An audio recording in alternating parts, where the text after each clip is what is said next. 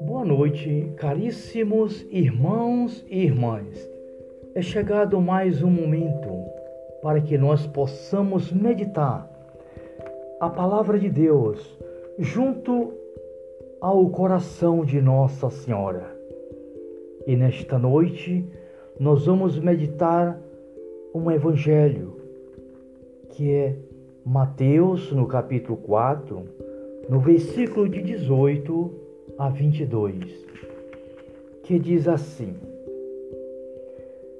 Caminhando ao longo do mar da Galileia, viu dois irmãos, Simão, chamado Pedro, e André, o seu irmão, que lançavam a rede ao mar, pois eram pescadores. Disse-lhe: Vinde após mim, e vos farei pescadores de homens. Na mesma hora, abandonaram suas redes e seguiram. Passando diante, viu outros dois irmãos, Tiago, filho de Zebedeu, e seu irmão João, que estavam com seu pai, Zebedeu, consertando as redes. Chamou-os e eles abandonaram a barca do seu pai e o seguiram. Palavra da salvação. Glória a vós, Senhor. Caríssimos irmãos, nesta noite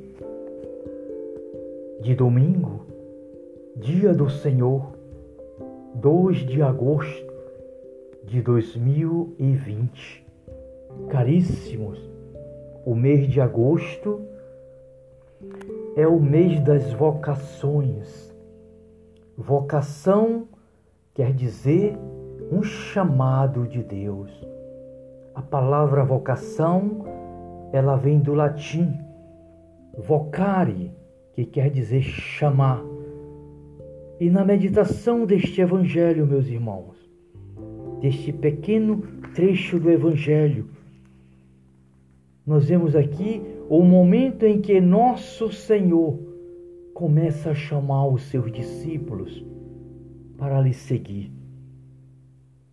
Jesus que nos chama a cada momento. O mês vocacionado é um mês em que nós meditamos durante o mês todas as vocações. A primeira vocação da nossa vida é o chamado à existência. Deus nos chama à vida. Nós nascemos para esse mundo. Depois, Deus nos chama a ser seus filhos. Pelo batismo, somos filhos de Deus. Filho de Deus, igreja de Deus, porque o Espírito de Deus, após o batismo, ele habita em nós. É o Espírito Santo que nos faz filho de Deus quando somos batizados em nome do Pai, do Filho e do Espírito Santo. E depois Deus nos chama a lhe seguir. Tem a vocação sacerdotal, o chamado a ser um padre, né? uma pessoa que é chamada a ser sacerdote da vida evangelizando, levando a palavra de Deus até os últimos dias da sua vida.